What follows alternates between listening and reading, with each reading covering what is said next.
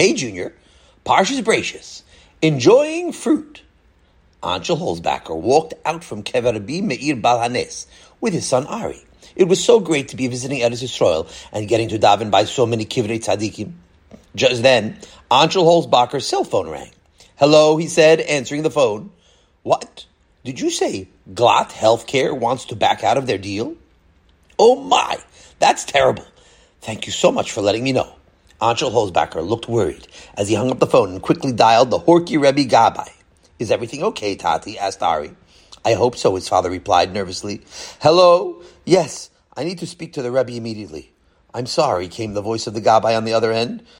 The Rebbe is currently unreachable. He doesn't want anyone to know where he is. But this is an emergency, Anshel Holzbacher pleaded. I just got a call that a $50 million business deal that I've been working on is about to fall apart and I need a bracha from the Rebbe right away. Oh, it's you, Reb Anshel. I didn't recognize the Israeli number.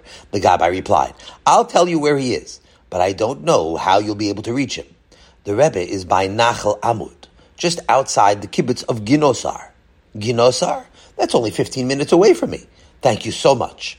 Anshel Holzbacher quickly hung up the phone as he and Ari jumped into their rental car and hurried to meet the Rebbe the Holzbachers reached the Nachal Amud stream, which led them down the Kinneret just outside the Ginosar kibbutz, and immediately heard the Rebbe singing in a distance.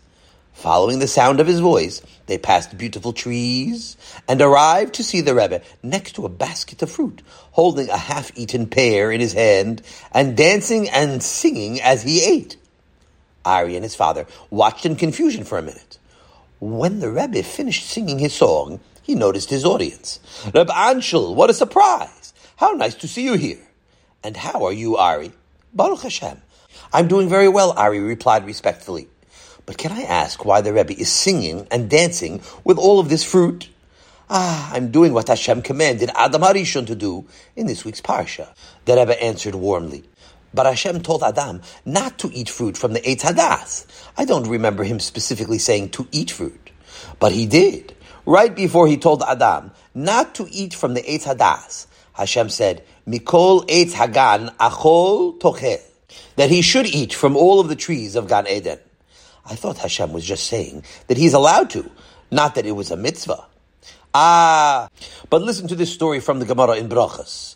Rabbi Yochanan and Reish Lakish used to take trips to Ginosar, right around here, and they would come and eat the delicious fruits that grow here and they would enjoy the fruit so much that they would go wild with excitement over the incredible treats that Hashem put here in this world for us to enjoy.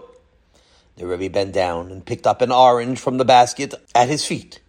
Look here, the Rebbe said, handing the orange to Ari. Hashem put an amazing plastic cover on this orange to keep it fresh and juicy.